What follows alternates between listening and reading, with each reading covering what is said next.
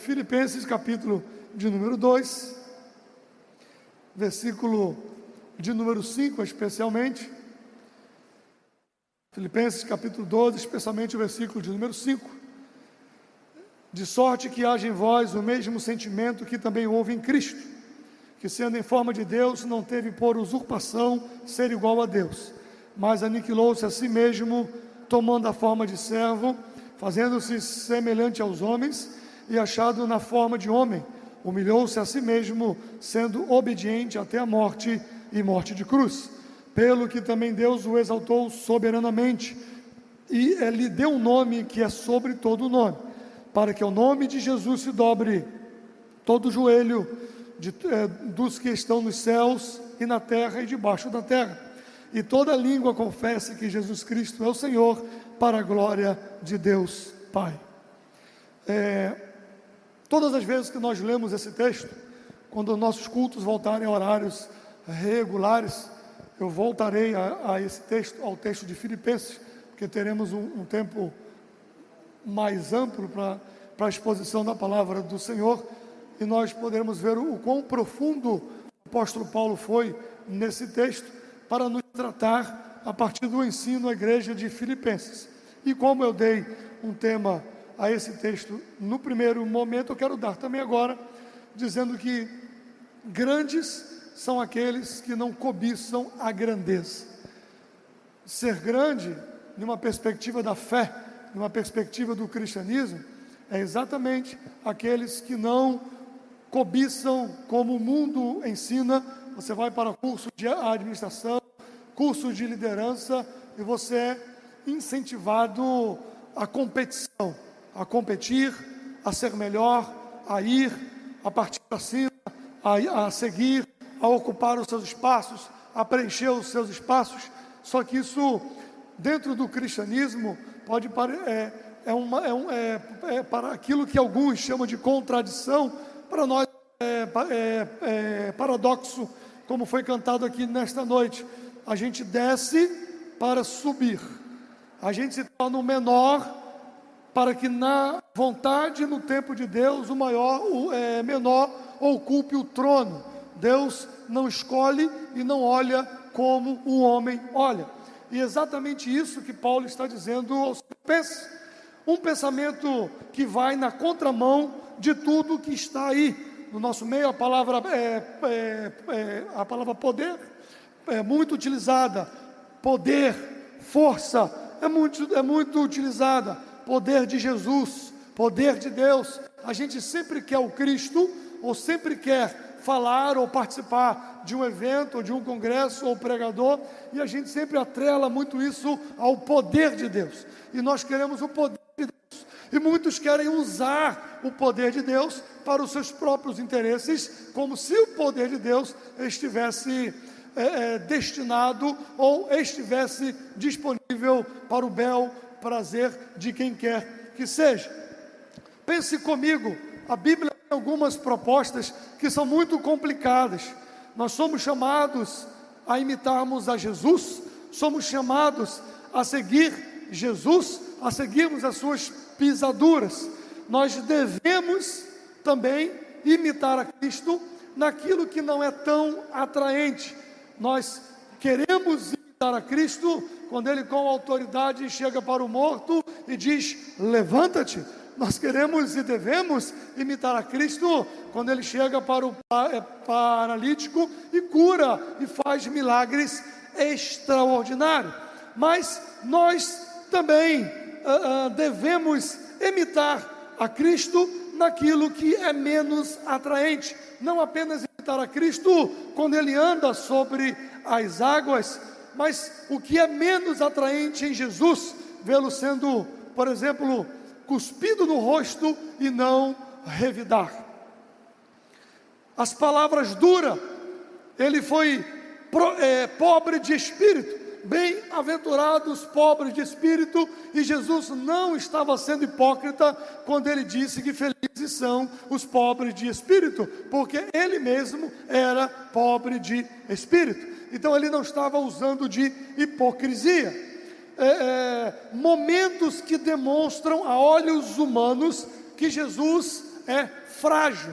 E a fragilidade de Jesus, podemos dizer que a fragilidade de Deus, porque o Deus encarnado é quando Deus assume a forma humana, é quando ele habita entre nós na forma humana e tem fome como nós tivemos e tem sede como tivemos e tem cansaço como nós temos e chora, se entristece e se aborrece. Uh, Jesus mostra-nos a fragilidade de Deus. E isso é muito interessante porque ninguém, ninguém valoriza o fraco. Ninguém que abre mãos dos seus direitos são aplaudidos. E nós nos perguntamos todo o tempo como uma pessoa frágil consegue ser feliz. Como uma pessoa frágil, com tantas fragilidades, como ela consegue ser feliz?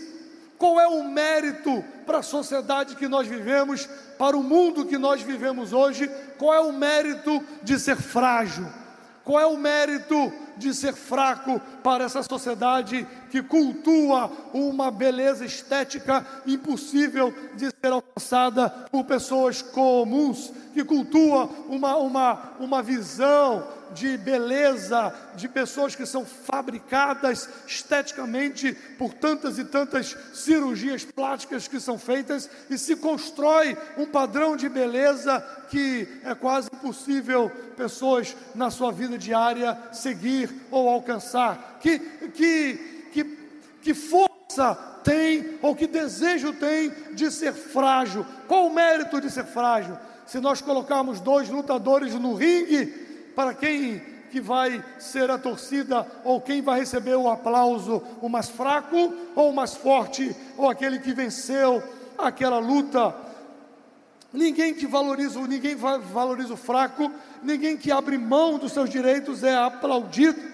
Quem é mais admirado? Como eu, eu perguntei de outra vez, quem estuda nos colégios mais caros da elite financeira da cidade, ou aquele que a mãe acorda de madrugada para conseguir uma vaga em uma escola pública para o filho, em uma boa escola pública, quem é mais aplaudido ou quem é mais desejado? Será que pode haver felicidade ou alegria na fragilidade?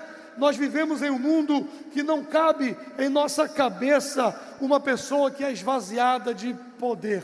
Não cabe na nossa cabeça, no Uma pessoa que tendo poder, que tendo autoridade, abre mão da sua autoridade, abre mão do seu poder. Mas é, é, é essa forma de entender a vida que o mundo nos impulsiona, é essa mesma forma que nos que acaba nos influenciando sobre como nós lemos as Escrituras e como nós lemos as narrativas das Escrituras. Por quê? Porque nós queremos histórias de triunfos, nós queremos histórias de poderes espetaculosos, nós queremos ver Israel chegar na terra prometida, nós queremos ver Caleb com mais de 80 anos subindo a montanha e conquistando, nós queremos ver isso, mas nós não queremos voltar para a história de Josué e Caleb, quando eles foram espias e voltaram para a sua terra, voltaram para a sua casa e deram aquele relatório, tiveram que ir contra a maioria e foram quase que apedrejados. Nós queremos, nós queremos louvar Caleb, nós queremos louvar Josué pela queda das muralhas de Jericó, nós queremos louvar Josué por ter sido sucessor de Moisés, mas nós não queremos falar muito, nem lembrar muito e nem seguir os momentos das noites de angústias desses grandes homens de Deus.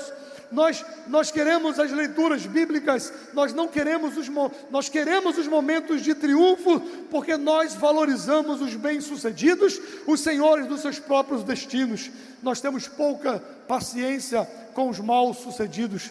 Nós temos pouca paciência com a pessoa que abriu um negócio e faliu e não deu muito certo. Nós temos pouca paciência com aquela pessoa que a olhos humanos não conseguiu naquele momento ser bem sucedido. Nós temos pouca paciência com pessoas que têm, é, é, que têm doenças, que têm problema de saúde. Temos pouca paciência com idosos em filas ou andando. Nós temos poucas paciências. Nós cultuamos a juventude, cultuamos a força e achamos que tudo aquilo vai durar para sempre, quando na verdade não é isso que acontece. E eu me referi anteriormente e relato novamente que esses dias eu estava andando de carro e eu vi, estava andando de carro e eu vi um, rapaz, um rapaz bem forte, bem forte, com aquela camisa, mamãe quero ser forte, mais forte ainda, um rapaz bem forte, andando assim todo empinado, com um pitbull quase tão musculoso quanto ele, com uma guia, levando o cachorro na calçada, e aquele cachorro andando é, com as orelhas cortadas, com cara de mal, o cachorro, o dono e tudo, e o cara andando assim, e ele não abria espaço na calçada, e as pessoas iam para um canto, iam para o outro, e na camisa dele estava escrito assim: é difícil ser humilde quando nós somos os melhores. E eu fiquei olhando para aquilo e eu falei, meu Deus, é, na verdade, é, é essa é a cara da sociedade é a cara do mundo hoje. Eu estava passando no outdoor, ano, acho que ano passado, é, é, perto ali do bairro dos Estados, no shopping Sebrae, aí aquela frase me chama a atenção, eu sempre volto a ela, que para mim é uma demonstração da falência do homem sem Deus, e ela estava escrita lá: mate as suas amigas de inveja. E era uma, uma loja de roupa, vendendo roupas, e você, e o apelo é que você tenha um carro que, que, que mostre o que você tem e não necessariamente o que você é. Você e que a sociedade cultua a aparência, cultua, ela, ela quer, você, as pessoas têm um, uma, uma vontade mórbida de mostrar quão bem sucedidas são. É uma, é uma obsessão que acaba migrando para a vida cristã e para a vida de fé mas o que, que Paulo quer dizer quando escreve aos é, Filipenses? Seja a atitude de vocês a mesma de Jesus Cristo, uma atitude igual à de Jesus. Qual é a atitude de Jesus? Qual é a atitude dele? É uma atitude de humildade, é uma atitude de abrir mão de poder, de abrir mão de autoridade. Qual é a atitude de Jesus que Paulo diz que os filipenses precisam ter? A atitude de ser humilde e não de viver de nariz empinado essa é a atitude de Jesus, é uma atitude de humildade, é uma atitude de, de considerar o outro superior a si mesmo, é uma atitude de não achar que é melhor do que o outro, é uma atitude de não julgar o outro pela aparência ou por que quer que seja. A rainha de todas as virtudes é a perseverança. Se você é honesto e não persevera na sua honestidade, não adianta. Se você tem fé, mas não persevera na sua fé, não adianta. Agora, se a rainha de todas as virtudes é a perseverança, a virtude primeira que antecede todas as outras é a humildade, porque diante da honra vai a humildade. Diante da honra vai a humildade. Aquilo que dá base para a nossa vida e para a nossa vida cristã é a humildade, sem ela tudo perde o sentido. Não adianta você amar se você é um arrogante de alma. Não adianta você falar de amor se a sua alma é uma alma arrogante, altiva e prepotente. Não adianta você fazer o bem se o intento de você fazer o bem é, é, é, se promover por meio do bem que você fez. Não adianta, não adianta orar se você toca, se você toca trombeta na sua oração. Não adianta buscar a santidade ou a consagração para você ter ou ser orgulho espiritual. Não adianta ser santo se a sua santidade gera vaidade espiritual e você diz: Olha como eu sou uma pessoa santa. É como a gente brinca dizendo: Olha como eu sou tão humilde, tão humilde, que eu tenho orgulho da minha humildade. São pessoas que, que se que acabam perdendo o sentido da vida cristã. Isso não adianta. Seja a vossa atitude. Começa tendo a mesma atitude de Jesus. E qual é a atitude de Jesus que Paulo me diz aos Filipenses? Que mesmo sendo Deus, não teve como usurpação o ser igual a Deus. É difícil imaginar uma autoridade, um poder que Jesus não tivesse, porque tudo foi criado por Ele, para Ele, e todas as coisas foram feitas por intermédio do seu poder. Todas as coisas foram criadas por Ele, Ele sustenta todas as coisas pela palavra dEle. O apóstolo Paulo diz que Ele é o cabeça da igreja, Ele é o primogênito de toda a criação, Ele é o Senhor que reina sobre todas as coisas. É difícil você imaginar algum, alguma autoridade, é difícil você imaginar algum poder ou algum direito que Jesus não tinha, porque Ele tem direito sobre todas as coisas. Não há um único centímetro nesse universo que Deus não possa dizer: é meu. Tudo é dele, Ele é Senhor de tudo. Mas mesmo sendo Senhor de tudo, mesmo tendo toda a glória, ele abriu mão. Ele não deixou de ser Deus, ele continuou sendo Deus, mas ele abriu mão do poder de usar. A humildade de Jesus não era um traço da sua personalidade, foi uma decisão. Ser humilde não é uma índole, você não nasce humilde, muito pelo contrário, nós nascemos orgulhosos, porque o ser humano é mau e a inclinação da carne é para o mal você não ensina uma criança a mentir, você ensina ela a não mentir, porque ela mente naturalmente. Você ensina para ela que mentir é errado. Você ensina ela a dividir os brinquedos, porque ela naturalmente é egoísta. Ela pega o é, brinquedo e diz é meu, e não quer dividir. Mas a educação você ensina ela a não minta, divida, respeite seus pais, respeite sua mãe, baixe a voz quando você falar comigo eu sou seu pai, você me respeite. Então você vai ensinando. Por quê? Porque você não nasce pronto, você nasce ao contrário, você nasce estragado pelo pecado. É meio ruim ouvir isso, né? Mas é, Davi disse: em pecado me concebeu a minha mãe.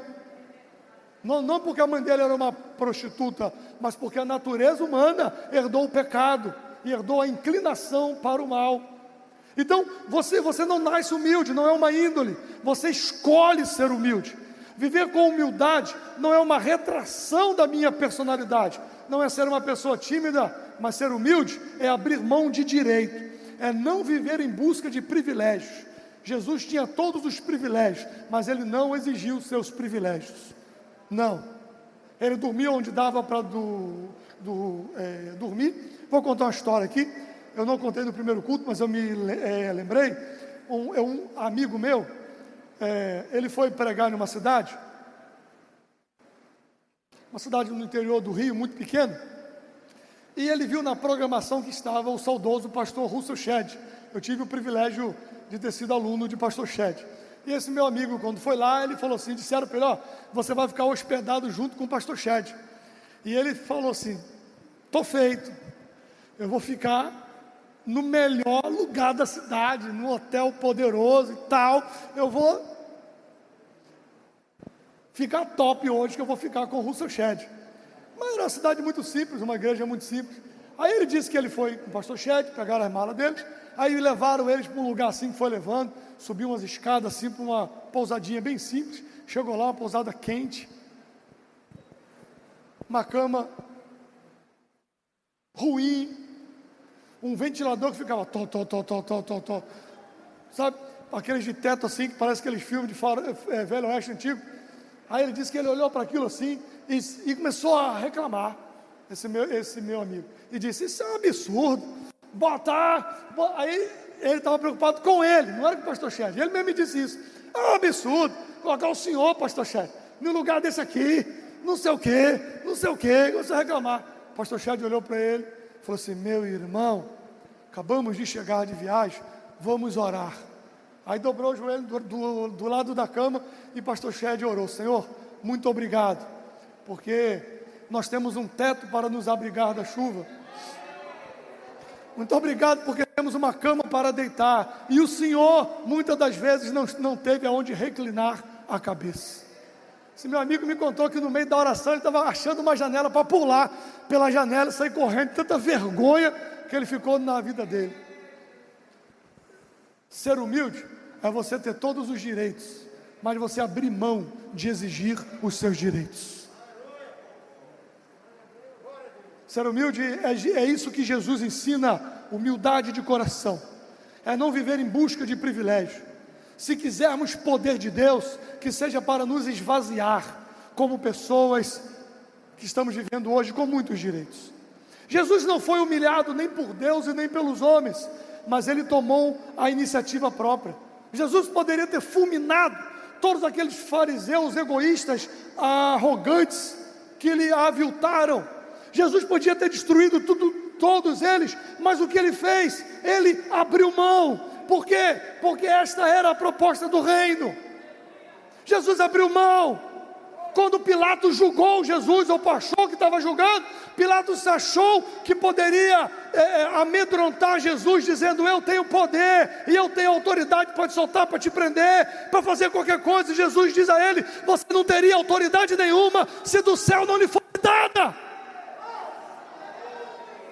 Você não teria autoridade. Eu não seria o pastor desta igreja se Deus não permitisse que eu fosse. Irmão José Carlos não seria o presidente da igreja se Deus não permitisse que ele fosse. Irmã Sandra não seria uma cantora se Deus não permitisse que fosse. Tudo que temos, tudo que somos, vem da bondosa mão de Deus. Tudo que somos, tudo que temos, tudo que seremos, tudo que teremos, é Deus quem faz e é Deus quem dá. A proposta do poder de Jesus, o poder do reino é: tendo poder para julgar, não julgar, tendo poder para punir, não punir, tendo possibilidade de jogar pedra, não jogar. Na mulher adúltera, naquela roda de conversa, ele era o único. Quem não tem pecado que atire a primeira pedra. Ele era o único que poderia jogar pedra. Mas ele tinha poder para jogar pedra, mas não jogou. Quanta gente hoje não tem poder nenhum e vive jogando pedra nos outros, não tem autoridade nenhuma, moral nenhuma na vida e fica jogando pedra do outro. Se bota de, de juiz de todos em rede social, culpando um, culpando o outro e se achando que é alguma coisa. E Jesus, tendo o poder de julgar, não julgou tendo a oportunidade de é, brilhar, permitir que o outro brilhe. Exatamente o que João Batista disse: que ele cresça, que ele apareça e que eu diminua. Tendo a oportunidade de é, brilhar, deixar que outro brilhe. A humildade de Cristo, eu estou encerrando para a cantora vir cantar. A humildade de Cristo não foi pobreza de caráter, não foi, pro, não foi pobreza de iniciativa. Isso é complicado na nossa cabeça. Por quê? Porque nós confundimos as coisas. Porque uma pessoa humilde pode ser confundida na sociedade de hoje com uma pessoa desprovida de posses financeiras. Às vezes a pessoa mora numa casa de taipa, piso de terra é, batida, mas o seu coração é profundamente orgulhoso. E de humildade, e de humildade nada tem. Ser pobre de espírito não é ser sem é, valor, não é, mas é abrir mão de elementos do meu ser que impediriam de ver a grandeza de Deus. Ser humilde é abrir mão de elementos do meu ser que impediriam de ver a grandeza de Deus. É o que nós falamos. É, melhor, é mais fácil você ver a beleza de um céu estrelado em uma zona rural do sertão do que na grande cidade de São Paulo.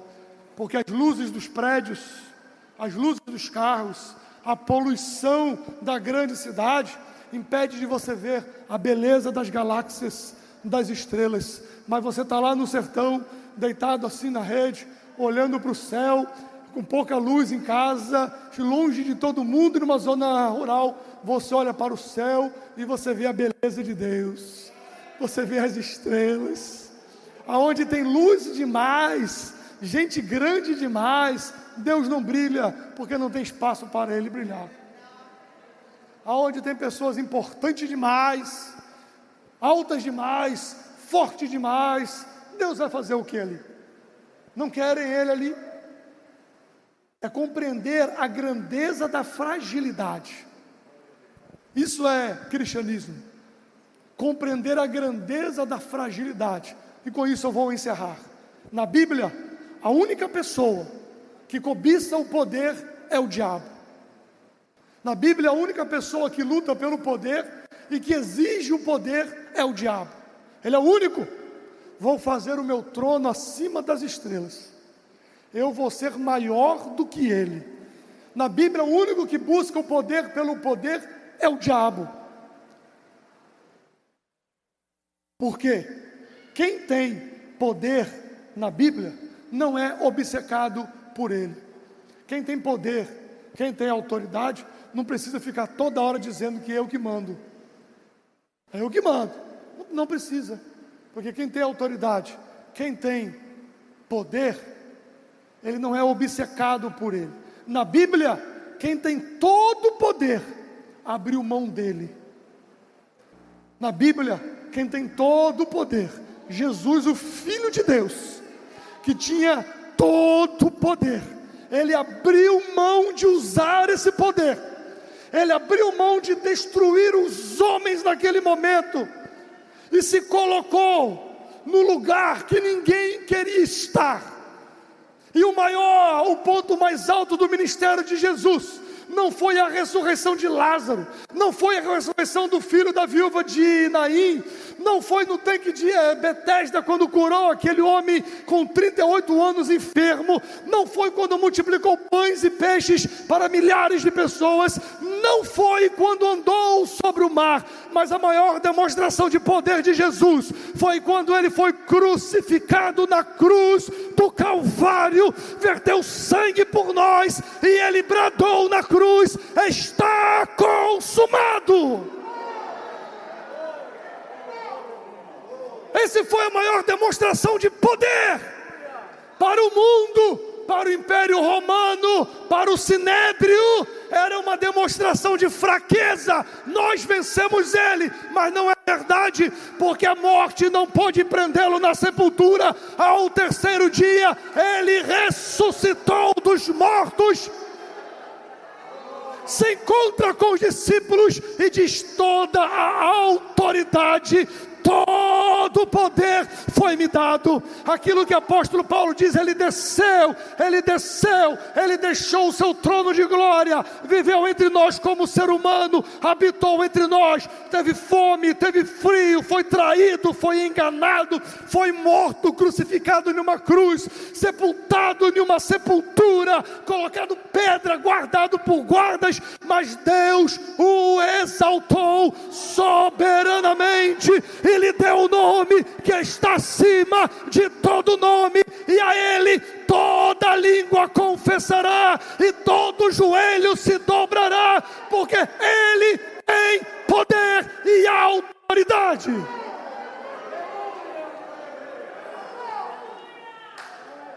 Não há ninguém que tenha autoridade de Jesus. Então nunca se esqueça disso: o cristianismo o poder do cristianismo é a fraqueza para o mundo. E é por isso que Paulo disse que a loucura, e ele confundiu a sabedoria dos homens. Ele confundiu a sabedoria dos homens. A fraqueza de Deus é mais forte do que, do que qualquer poder militar desse mundo. É a loucura do Evangelho. No Evangelho, a gente ganha quando perde. A gente abre mão. Você tem direitos, mas você diz: pode ficar, pode fazer. Não, mas você tem o direito de estar ali. Você tem até a autoridade de estar ali. Mas você diz: pode ficar. É, é Isaac que cava os poços. E aí chega lá os outros e diz: Poço é meu.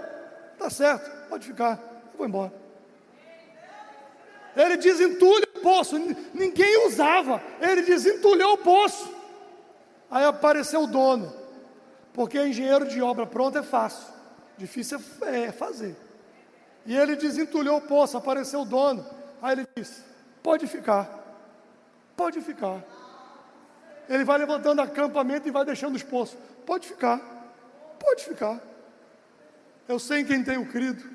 Aonde Isaac botava a mão, tinha água. Não tinha nenhum sonar para analisar, mas aonde ele cavava, dava água. A autoridade é você poder fazer todas as exigências, mas não querer fazer. E dizer, não vale a pena. Mas tem Deus para dar para todos nós. Tenhamos em nós o mesmo sentimento que houve também em Cristo.